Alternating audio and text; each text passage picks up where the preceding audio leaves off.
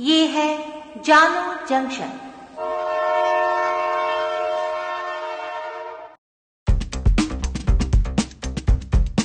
नमस्कार, आज है 27 जनवरी 2022 मैं हूँ पूजा वर्मा और आप सुन रहे हैं जानो जंक्शन पे Hindi news podcast news rail.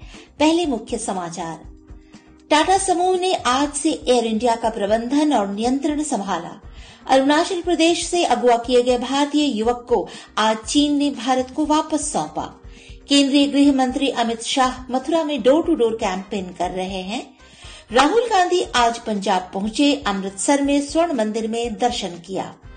Railway ने एनटीपीसी सीबीटी लेवल वन के परिणाम को लेकर उम्मीदवारों की चिंताओं पर विचार करने के लिए उच्च अधिकार समिति का गठन किया। अब समाचार विस्तार से एयर इंडिया का रणनीतिक विनिवेश लेन देन आज सफलतापूर्वक संपन्न हुआ, जिसमें प्रबंधन नियंत्रण के साथ एयर इंडिया के 100 प्रतिशत शेयरों को टैलेस प्राइवेट लिमिटेड को हस्तांतरित किया गया। सामरिक भागीदार के नेतृत्व में एक नए बोर्ड ने एयर इंडिया का कार्यभार संभाला। निवेश और लोक संपत्ति प्रबंधन विभाग के सचिव तोहिन कांत पांडे ने घोषणा की कि Talace private limited Air India की नई मालिक है। एयर इंडिया अब सरकार के अधीन नहीं रहा। बता दें कि एयर इंडिया टाटा के पोर्टफोलियो में ये तीसरा एयरलाइन ब्रांड होगा। एयर एशिया, इंडिया और विस्तारा में टाटा सन्स की बड़ी हिस्सेदारी है। इससे पहले भी एयर इंडिया टाटा सन्स का ही हिस्सा थी। टाटा सन्स ने 1932 में टाटा एयर सर्विसेज़ नाम से एयरलाइन सेवा शुरू की थी। बाद में इसका नाम बदलकर टाटा एयरलाइंस कर दिया गया था। जेआरडी टाटा खुद एक कुशल पायलट थे। उन्होंने टाटा एयरलाइंस के रूप में इसे शुरू किया था। भारत सरकार ने उन्नीस सौ तिरपन में एयर कॉरपोरेशन एक्ट पास किया और सरकार ने टाटा ग्रुप से इस कंपनी में बड़ी हिस्सेदारी खरीद ली। इस तरह एयर इंडिया पूरी तरह से सरकारी कंपनी बन गई थी। टाटा सन्स के चेयरमैन एन चंद्रशेखरन ने कहा है कि हम पूरी तरह से खुश हैं कि हस्तांतरण की प्रक्रिया पूरी हो गई है और एयर इंडिया वापस से टाटा समूह के अंतर्गत आ रही है। हम सबके साथ मिलकर एयरलाइन को विश्व स्तर पर बनाने के लिए काफ़ी उत्सुक है। चीनी पीएलए ने अरुणाचल प्रदेश के युवक मिराम तारोन को आज अरुणाचल प्रदेश के वाचा दमाई में भारतीय सेना को सौंप दिया। केंद्रीय मंत्री किरण रिजिजू ने ट्वीट करके इसकी जानकारी दी।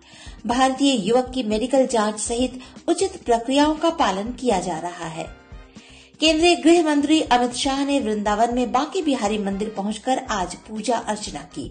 उसके बाद अमित शाह मथुरा में प्रभावी मतदाता संवाद कार्यक्रम में पहुँचे। इस अवसर पर केंद्रीय मंत्री अर्जुन राम मेघवाल भी मौजूद रहे। अमित शाह ने इस अवसर पर अपने भाषण में कहा कि भाजपा की सरकार बनने से पहले उत्तर प्रदेश की जनता ने सपा और बसपा की सरकारें देखी हैं। सपा आती थी, एक जाति का काम करती थी। बसपा आती थी, दूसरी जाति का काम करती थी। कभी किसी ने इस राज्य के विकास का नक्शा नहीं खींचा।